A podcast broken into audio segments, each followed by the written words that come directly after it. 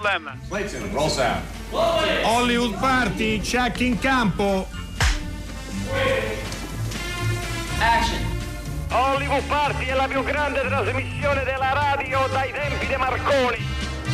Buonasera a tutti, siamo arrivati a mercoledì 16 ottobre 2019 e per l'occasione non bastano due conduttori, quindi Zonta Magrelli che vi fanno compagnia, avete sentito la, la risata inconfondibile dall'alta figura di Ciao ragazzi. Ciao, ciao Steve, Steve della casa. Uh, Steve ci racconterà un'esperienza molto importante che riguarda la nostra trasmissione e non solo, proprio perché è arrivato pochissime ore fa da Lione, adesso ci racconterà che cosa è accaduto. Pare abbia fatto una partita a ping pong anche con Marti Scorsese, però non ci ha voluto dire il punteggio finale, non abbiamo capito bene perché. Allora, Hollywood Party 335 56 34 296 se volete mandarci dei messaggi e salutiamo anche l'altro nostro ospite che è Jonathan eh, Giustini. Ciao Jonathan, ben arrivato. Ciao, ciao a tutti, buonasera. Che eh, ha eh, pu- appena pubblicato un libro eh, che ha un titolo secondo me molto divertente, Chi si firma è perduto, firma, quindi non ho fatto un lapsus, ed è dedicato a un grandissimo uh, scrittore di cinema,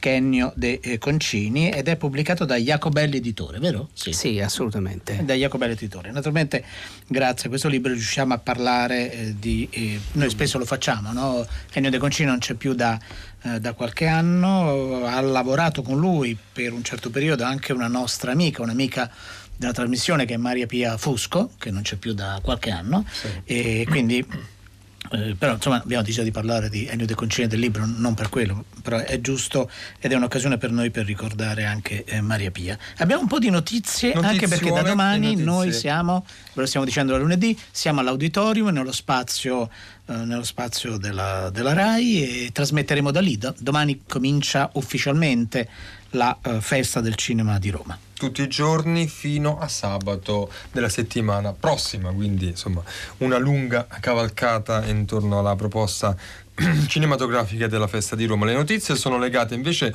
questa notizia ci riporta un po' indietro nel tempo perché ci riporta al Festival di Venezia però sua, al suo girovagare nelle città, sapete che c'è, c'è stato Venezia a Roma, Venezia a Milano, c'è anche un Venezia a Napoli.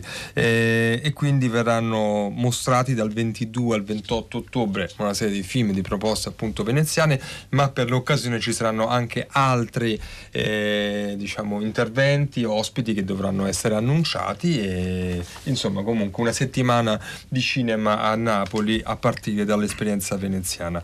L'altra notizia è legata invece ad un altro festival eh, che il mitico e famoso eh, Doc Lisboa eh, 2019 dal 17 al 27 eh, ottobre ed è una, un importante appuntamento intorno al cinema documentario che si svolge appunto a Lisbona eh, con 303 film 4, 48 paesi rappresentati e 45 ehm, eh, premiere internazionali insomma veramente un appuntamento importante intorno al ragionamento ragionamento che si fa sul documentario. L'altra notizia invece è quella che aprirà, sta aprendo, anzi il giovedì 24 ottobre, quindi la settimana prossima, eh, a Bologna apre il cinema Atmosfera, eh, che è la prima sala cinematografica in Italia aperta all'interno di una casa circondariale, aperta a tutti la sala. E, ehm, e verrà proiettato Amore e Malavita dei Manetti Bros il giovedì 24 ottobre alle 9.30. Allora, eh, cominciamo subito con, come sapete in questi giorni non abbiamo fatto il quiz durante i festival o nei pre-festival non, non, lo facciamo di solito, però abbiamo una musica e una musica che come sempre ha un senso. Provate a dirci, secondo voi, la voce maschile di chi è?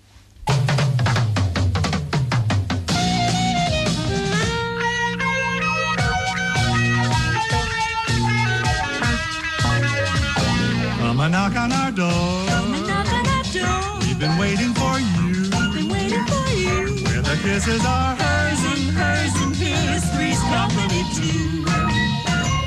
Come and dance on our floor. Come and dance on our floor. Take a step that is new. Take a step that is new. Leave a lovable space that needs your face. Three's company too.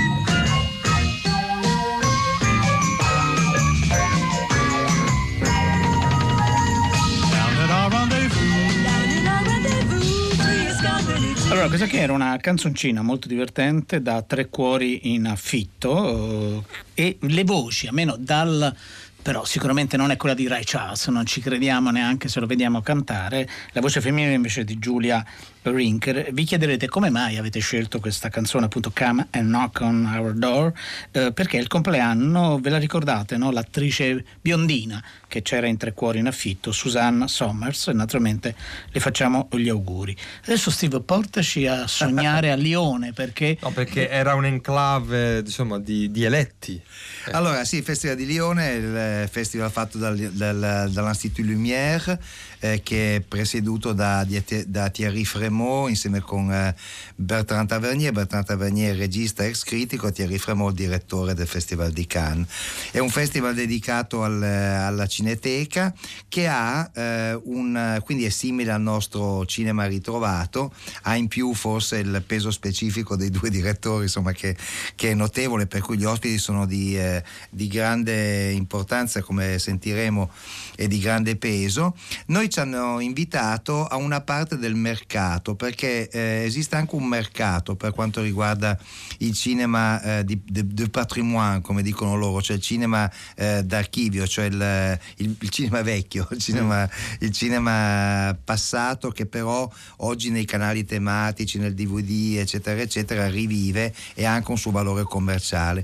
Proprio per questo ci hanno invitato come Hollywood Party a parlare a una tavola rotonda su come i mass media, eh, quelli generalisti, parlano del cinema, di, eh, del cinema storico, del cinema eh, del patrimonio cinematografico, del cinema da cineteca, insomma. E quindi c'eravamo noi per, per l'Italia, c'era una rivista americana che si chiama Ancient Cinema eh, e poi c'erano varie riviste francesi e una televisione eh, francese, eh, Tele, Tele, Teleplus, che sarebbe una, uno dei canali tematici di Canal Plus. Che il... Steve, che impressione hai avuto rispetto al lavoro eh, tu hai degnamente rappresentato Hollywood Party, eh. beh, essendo appunto una delle colonne storiche della, della, trasmissione, lo dico sul serio, no? anche se poi tra di noi Enrico, giochi, siamo, giochiamo, siamo io e te sì, gli, siamo, siamo un po' sbriciolati, però vabbè. Eh, che impressione hai avuto? Nel senso che il lavoro, perché queste cose, al di là della...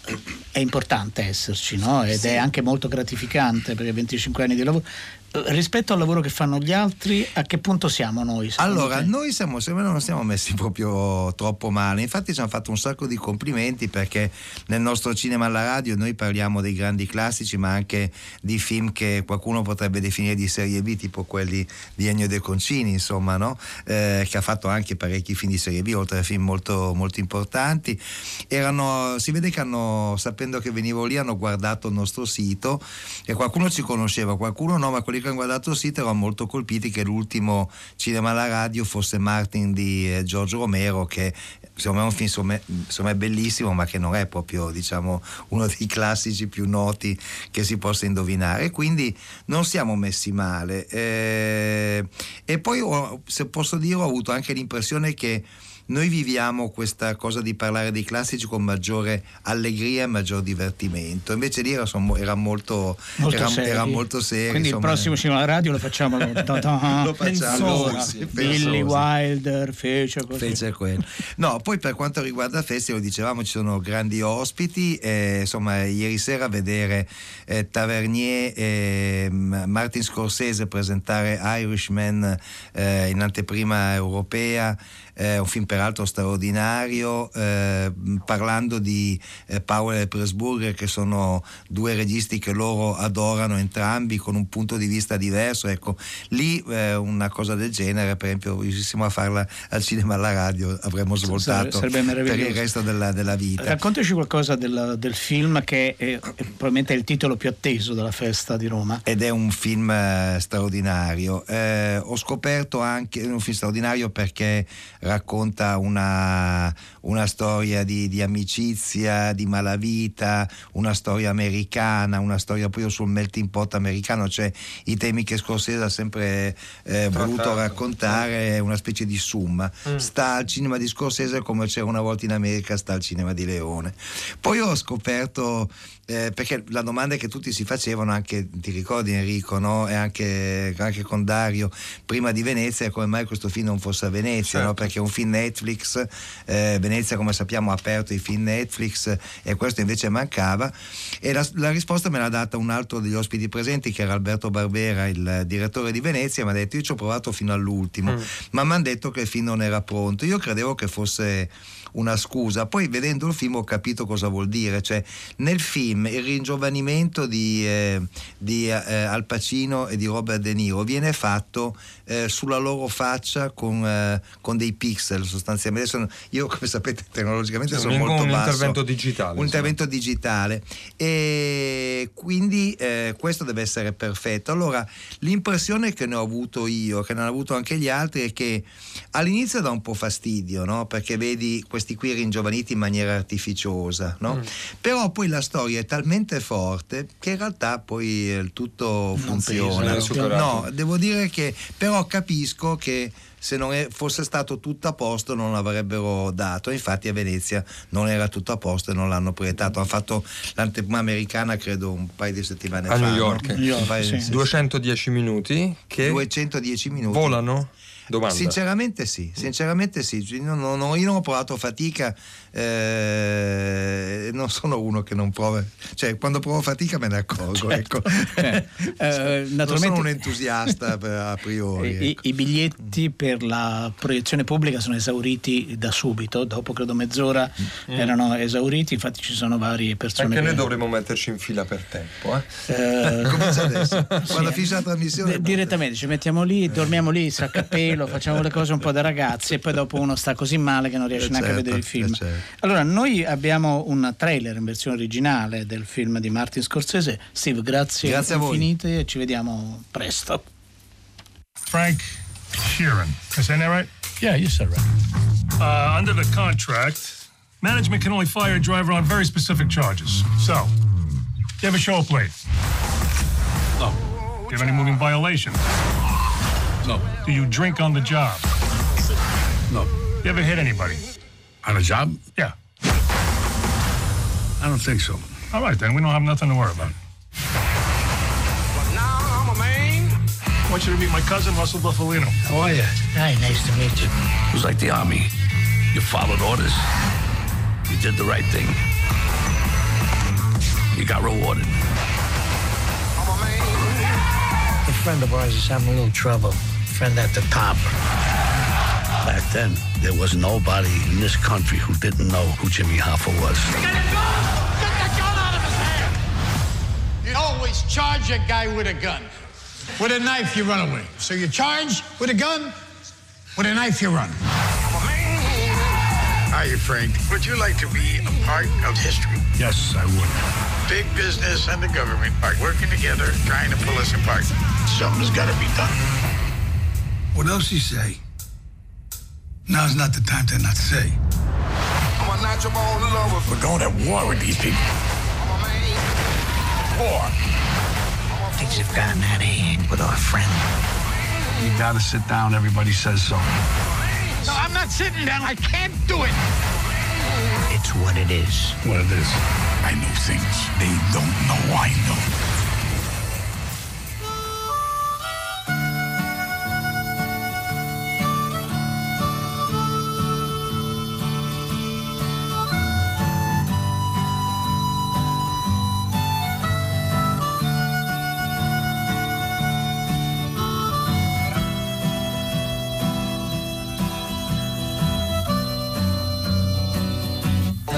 Met my love by the gasworks wall. Dreamed a dream by the old canal. I kissed my girl by the factory wall. Dirty old town,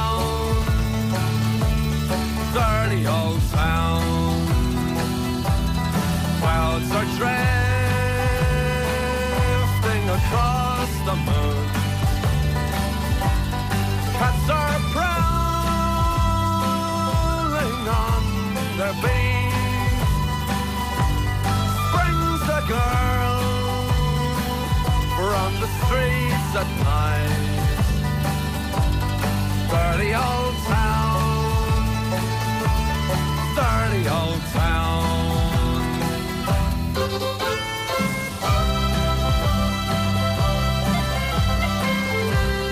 Allora, questa eh, Michela l'ha subito riconosciuta, dice mitico, appunto Dirty Old Town, The Pogs, che non so se si pronuncia così, io lo pronuncio così, è un gruppo, un gruppo irlandese. Sono arrivati un- già un po' di messaggi da quando è cominciata la nostra trasmissione al 335 5634 296. Allora Silvia è andata a vedere la mostra di Wes Anderson alla Fondazione Prada a Milano e ci dice che l'ha trovata molto molto interessante. Proveremo a parlarne. Ne abbiamo parlato. Ah, ne avete Ne abbiamo parlato? Ah, parlato. sono distratto. Abbiamo scelto un'altra inviata, Sara Martin, che è and- è andata a vederlo, quindi ci siamo fatti raccontare.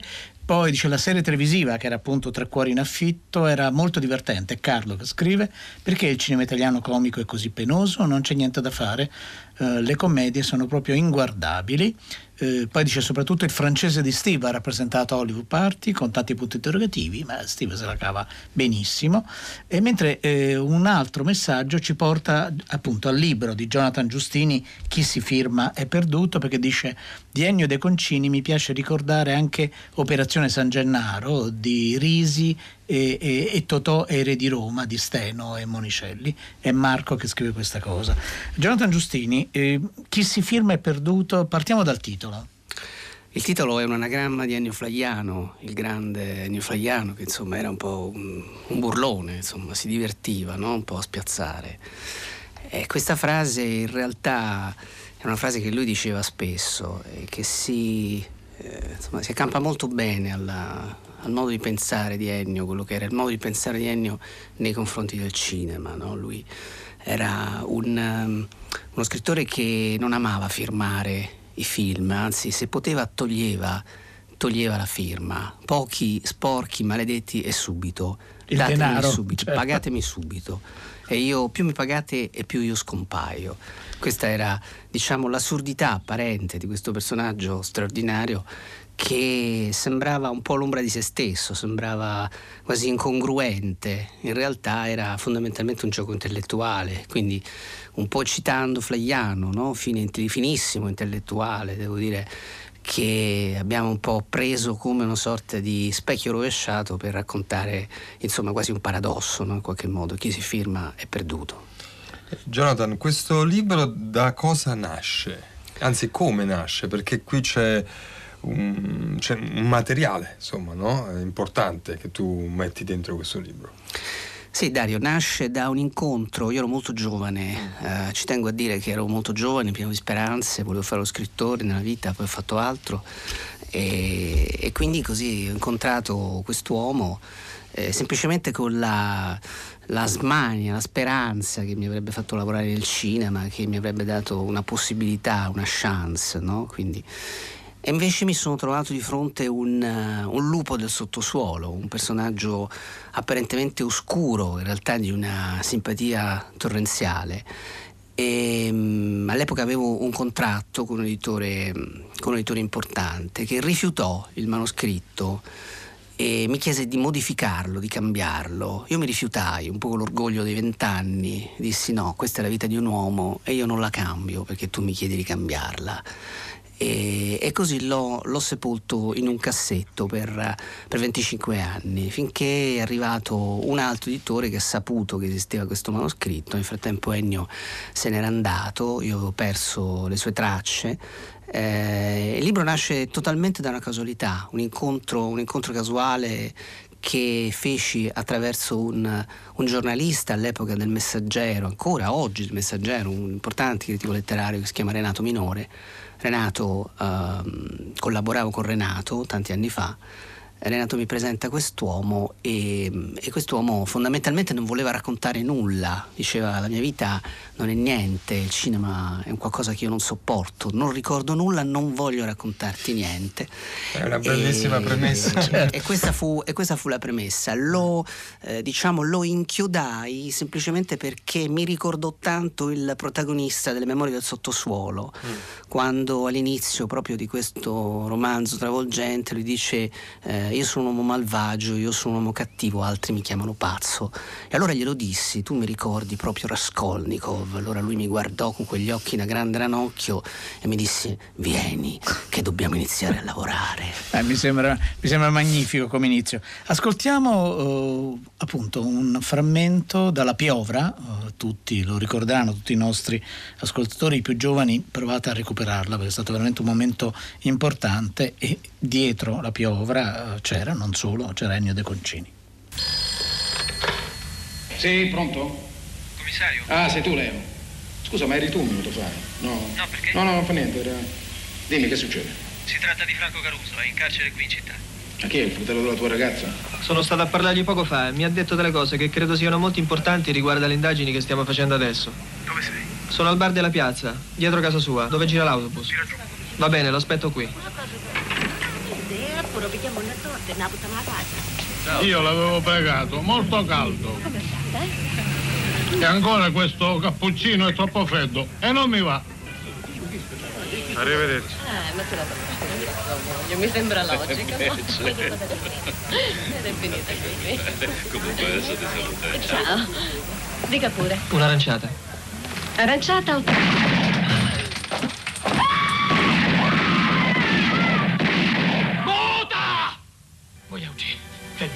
che si muove. Fermi. State fermi. Guai che si muove. Fermi. Fermi. Non va muovete. Fermi. Fermi, ho detto. Vi ammazzo tutti quanti. Fermi. Fermi.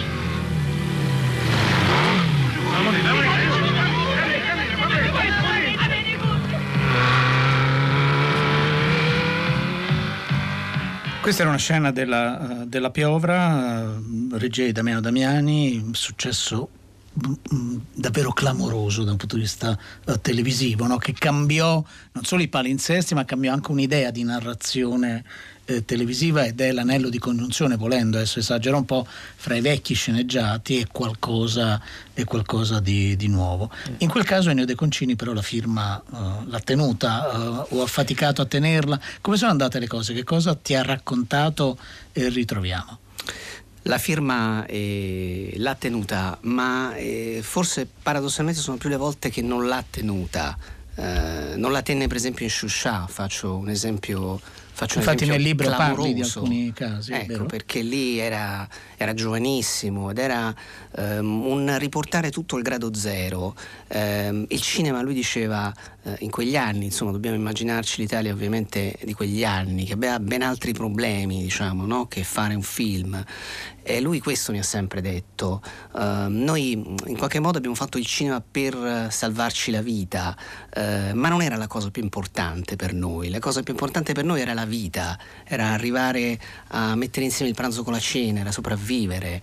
Eh, e questo eh, sicuramente, questa esperienza ehm, lo ha profondamente segnato, ma quello che forse lo ha segnato di più ehm, è stato il suo inizio letterario. Eh, Ennio nasce come Ennio De Concini nasce come grande poeta, il suo primo libro eh, ha avuto la prefazione di Filippo Tommaso Marinetti che diceva una cosa molto divertente perché lo definiva con quella così avanguardismo futurista, talento, talento, talento, genio. Noi immaginiamo Marinetti dire questa frase di questo ragazzo giovanissimo che si trova a fare il caporedattore niente proprio di meno che della fiera letteraria. E quindi lui ha modo in quegli anni di conoscere i più importanti scrittori italiani e il cinema arriva per una necessità fondamentalmente economica, di denaro, non ci sono altre motivazioni. Adesso a noi sembra un discorso da pazzi, da folli, Uh, tutti noi come siamo, dico, amanti eh, ed esperti di cinema, chi più chi meno, insomma io meno sicuramente di voi, ma comunque amante del cinema. Ecco, questo discorso chiaramente sembrava quasi un paradosso, un voler negare la propria firma in un capolavoro come Shusha. E poi ci sono anche altri capolavori nel Eh, quali- rispetto ai quali eh, Jonathan Giustini racconta soprattutto ai nostri ascoltatori. Poi lo Ce- trovate nel libro, eh, naturalmente. Sì, ce ne sono, ce ne sono tantissimi. Eh, diciamo, la, la televisione è, è un momento ehm, diciamo di cambiamento, ma in realtà non è altro che il dilatare le storie che lui già scriveva. Ed era una cosa noiosissima la televisione per, per Ennio De Concini. Fondamentalmente non ha mai amato il cinema, non ha mai voluto eh, entrare diciamo, nel circo del cinema. Più poteva distaccarsene, più poteva prendere distanze da questo mondo e più, eh, e più contento era. Eh, sicuramente ci sono stati dei suoi grandi amici con cui lui ha avuto una frequentazione importante, insomma uno fra tutti, Franco Brusati, al quale era estremamente, estremamente legato. Poi aveva diciamo degli amici particolari, Peter Sellers, a cui è stato legato da una grandissima amicizia, Ken Adams, no? ecco, altro personaggio importante del cinema, a cui è stato legato da profonda, da profonda amicizia. Ma è paradossale la sua storia perché um, lui fu anche quello che fu incaricato da Togliatti di andare appunto in Unione Sovietica per creare una, eh, come dire, per dare quasi un'alternativa al cinema italiano. E tutta quell'esperienza, quei dieci anni in Russia, quindi Italiani brava gente, insomma tutti quei film che sono venuti per lui sono stati un'esperienza veramente allucinante, soffriva, soffriva eh, il freddo, eh, mangiava, si dava, eh, cercava in qualche modo di, eh, come dire, quasi di distaccarsi da tutto questo circo Barnum che gli è sempre sembrato, mm. gli è sempre sembrato tale eh, e ha mantenuto sempre questo sguardo eh, così diciamo eh, cinico, così distaccato, però poi da grande incantatore, perché comunque è ed rimane uno dei grandi storyteller, diciamo, no? della, del nostro... Quando ancora non si chiamavano così, ma Come sapevano cosa dire. fare. Eh sì. Sentiamo un, altro, un passaggio da un altro film, dietro il quale ovviamente c'è un'altra grande storia. Bocca baciata non perde ventura. Ma io vi dico, parafrasando un testo ben più alto e ben più sacro, chi guarda una donna con desiderio ha già commesso peccato nel cuor suo.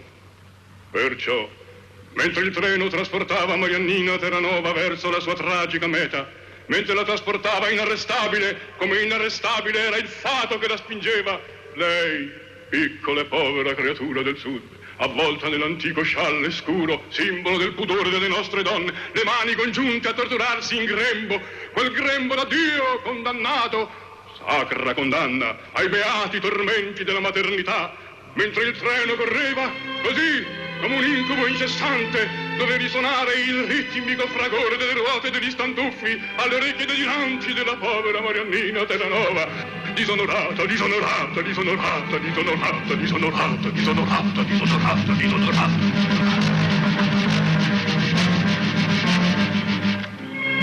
Ma l'onore, signori miei, l'onore. Che cos'è l'onore? Terremmo ancora per valida la definizione che di esso dà il Tommaseo nel suo monumentale dizionario della lingua italiana. Come potere, come Certo. così. E questo è un momento di un film. Però marinettiano, disonorato, disonorato. Sì, esatto, cioè, con Sembra Marinetti che Esatto. diceva È talento. vero, talento. marinettiano, assolutamente. Questa così. eh, Prima di riprendere la conversazione, sì. Enzo, Enzo Laforgia hai ragione, sì, la- il, il personaggio sì, è ma quello di delitto e castigo. Gli ascoltatori a Reddit sono talmente colti Sono che bravissimi, non ce la certo. puoi assolutamente fare. No, no, io vabbè, non ce la posso fare. Quello succede naturalmente. Insomma, Questo che ecco. abbiamo ascoltato era ovviamente un momento di divorzio all'italiana. Vabbè, un film mitico da tanti punti di vista che eh, ha intercettato eh, la, la- la vicenda di, di Agno De Concini in maniera particolare, no? perché è il film attraverso il quale lui, che odiava così tanto il cinema, la massima onorificenza mondiale del cinema, arriva eh, a casa sua sostanzialmente. No? Sì, Gli sì. viene, addirittura gli viene ehm, non trasmessa, viene spedita. Ecco, Eh, cioè no. la statuetta, cioè viene mandata, insomma. Succede questo, eh, Dario, succede questo che lui vince il- l'Oscar per la sceneggiatura, e, mm, però in quel periodo era in Russia.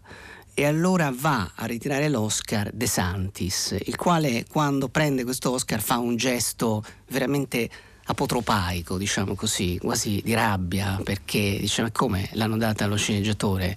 Eh, sono io il regista, devo prenderlo io l'Oscar. E quindi fondamentalmente è arrabbiatissimo. E l'Oscar diventa eh, una sorta di, eh, di oggetto perennio orrendo, un oggetto che lui nascondeva, diciamo. Quando ogni tanto qualche intervista televisiva capitava nella sua vita, lo costringevano a tirar fuori questa statuetta e gliela mettevano regolarmente dietro eh, la faccia. E lui ogni tanto si girava, io ho assistito a diverse scenette gustosissime e la guardava veramente con odio, con disprezzo, poi prendeva e la nascondeva, diceva che era una cosa veramente di una bruttezza inenarrabile.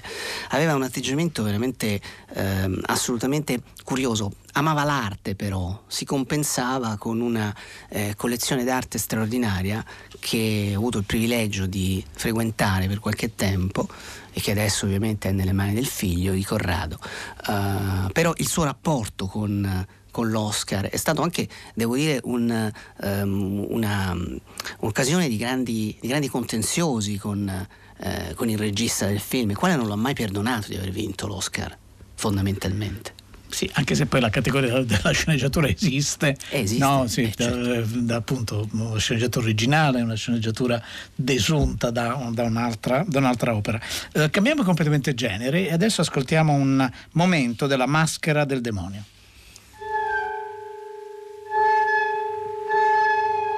Si è rotto d'improvviso, come una voce che si spezzi.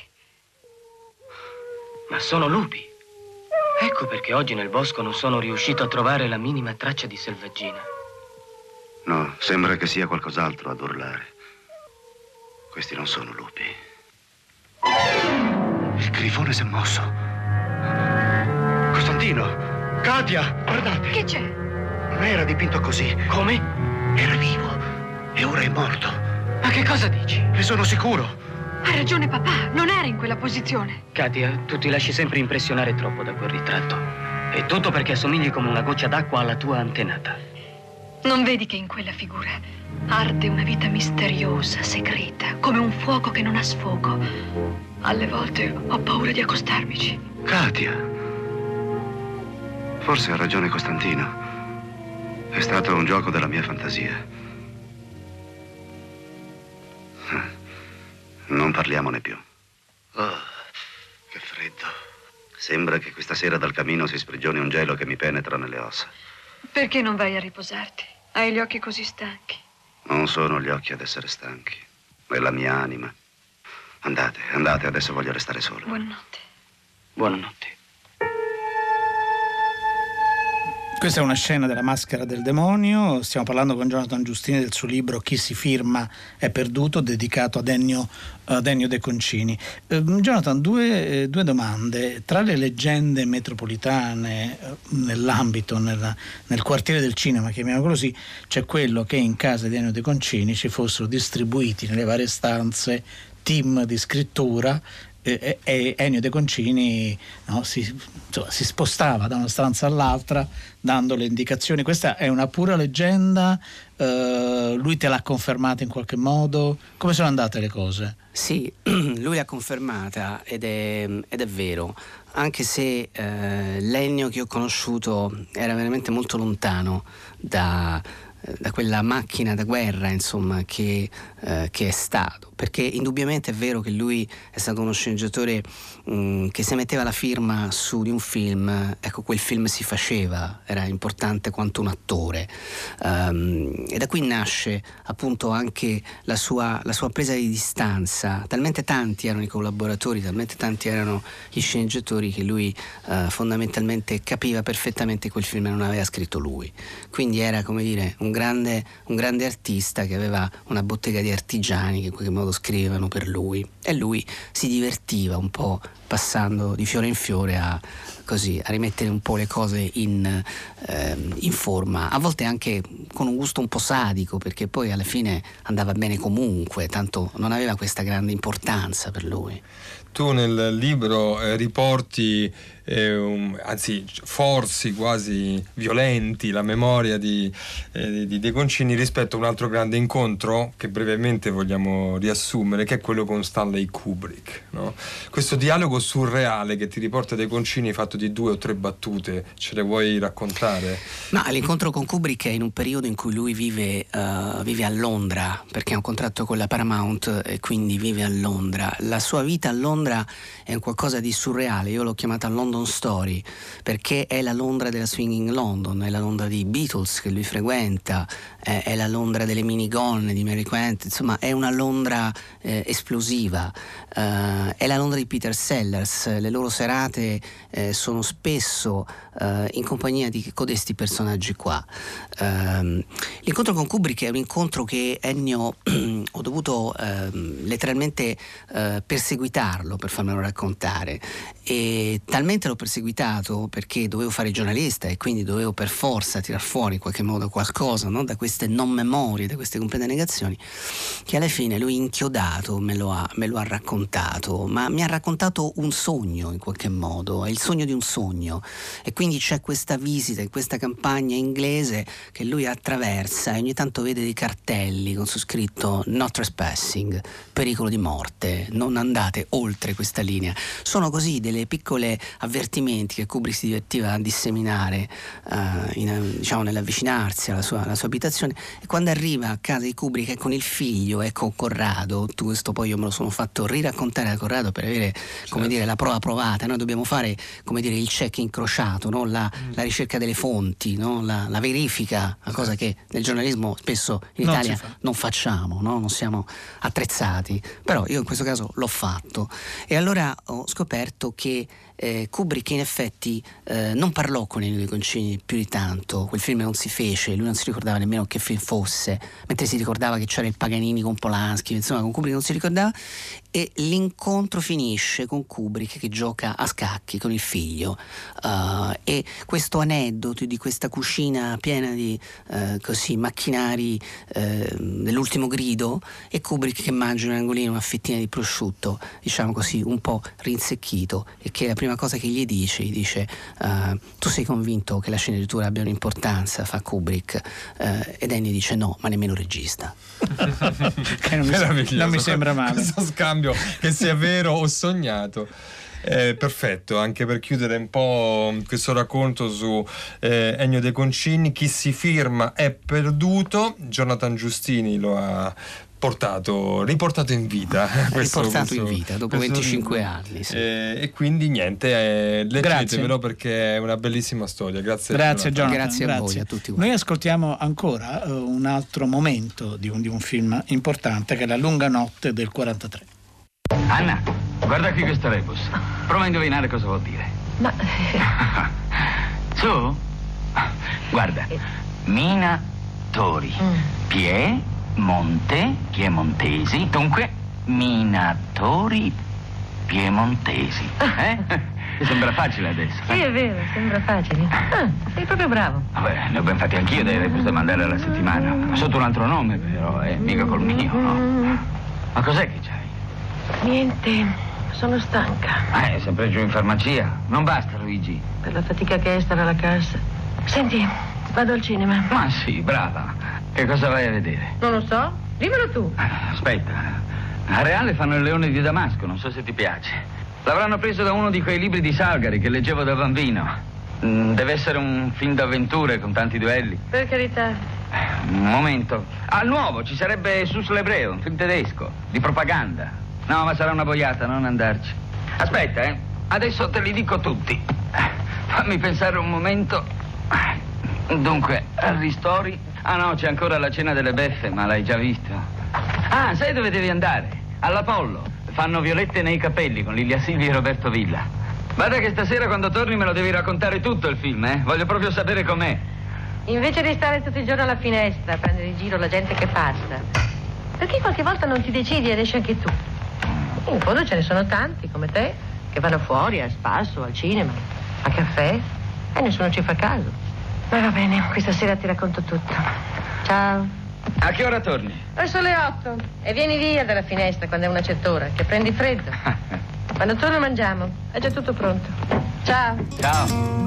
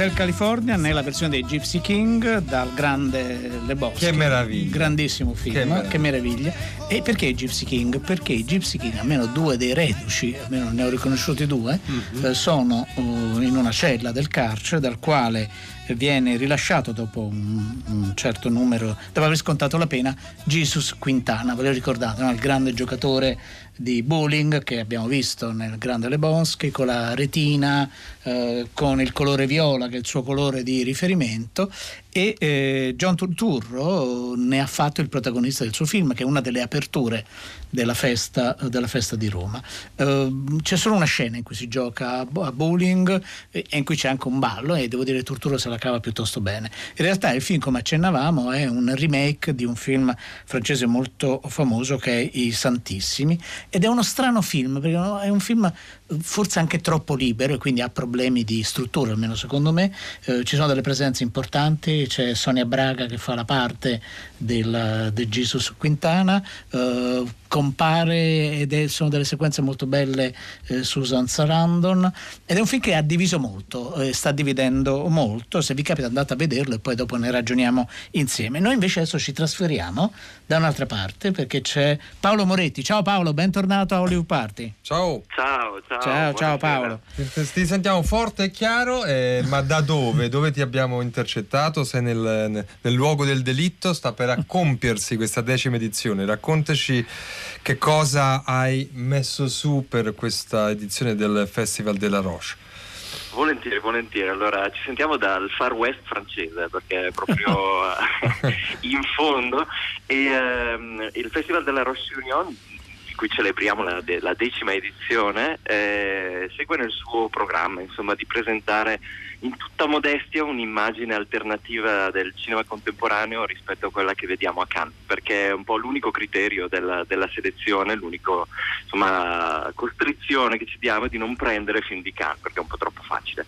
E quindi andiamo a cercarli un po', un po' dappertutto e eh, abbiamo una quarantina di, di prime francesi eh, e sono- ci sono dei film anche importanti che abbiamo visto recentemente a Venezia come, come Marriage Story o come il nuovo film di Roy Anderson eh, come the Room di Coste Gavras. Eh, è stato un anno ricco tra l'altro un bell'anno anche per Venezia. E poi noi ci permettiamo ovviamente delle fughe nel, nei, insomma, in territori di, di ricerca formale un po' più, eh, un po' più insomma, che osano di più in termini di sfide con le nuove narrazioni. E eh, ci, sono, ci sono parecchi film, insomma ci sono un- una settantina di film nel- nel- nell'insieme del festival e eh, bisognerebbe venire qua per vederli tutti. No, que- que- Comunque, quello, quello è vero. Eh, Paolo Moretti, e tu sei anche il direttore, eh, poi magari il termine tecnico non è quello, però sei il direttore della, della Kenzen. Eh, la- l'edizione di quest'anno, da quello che abbiamo letto e sentito, raccontato anche alla radio da, da Hollywood Party, è stata un'edizione davvero, davvero im- importante. Qui, come ci dicevi, fai delle scelte più estreme, possiamo definirle così, quindi un po', un po' di, schizo- di sana schizofrenia. Cioè. Sì, eh, no, la, la contraddizione è un posto molto interessante alla fine, quindi eh, ci, ci- ci siamo in mezzo. In verità i due progetti, cioè la Canzen e il Festival della Roche, sono, sono molto distanti, eh, si raggiungono spesso, penso per il spero, per, per la qualità e il, il livello insomma, del- dei, dei film che presentiamo. La Canzen sono, sono primi mondiali e sono altri tipi di, di tensione, di interessi eh, intorno ai film. Qui è più veramente la volontà di eh, analizzare un po' tutto lo spettro insomma, dei, dei linguaggi contemporanei possibili. Quindi Anche abbiamo un- veramente una riflessione no? che, che ti permetti, che ci proponi rispetto anche a dove sta andando il cinema, oltre alle punte che arrivano a Cannes, che sono sempre no, le- quelle più estreme per certi versi o le prime. Noi ti ringraziamo Paolo Grazie buon Paolo, lavoro, buon questa è lavoro. la nostra sigla. Sì, la nostra sigla, i nostri titoli di coda, subito dopo oh, la nostra puntata c'è Tre Soldi, l'ora d'aria di Fabiana Corrias e Fabiana Carabolante E chi ha fatto la puntata? Francesca Levi, Maddalena Agnisci, Fiore Liborio, eh, Massimiliano Bonomo che ci ha mandato in onda, Massimiliano Bonomo, Alessandro Boschi e Enrica Favaro, la nostra redazione, Jonathan Giustini, ciao Jonathan, Ciao, Jonathan. grazie, Eh, Paolo Moretti al telefono, c'era anche Steve della C'è casa. anche Steve della casa, eh, Zonta Magrelli da domani all'auditorium, domani comincia la festa di Roma e proveremo a raccontarvela nel, insomma, per- nel modo migliore possibile, in base alle nostre capacità. State bene, ciao!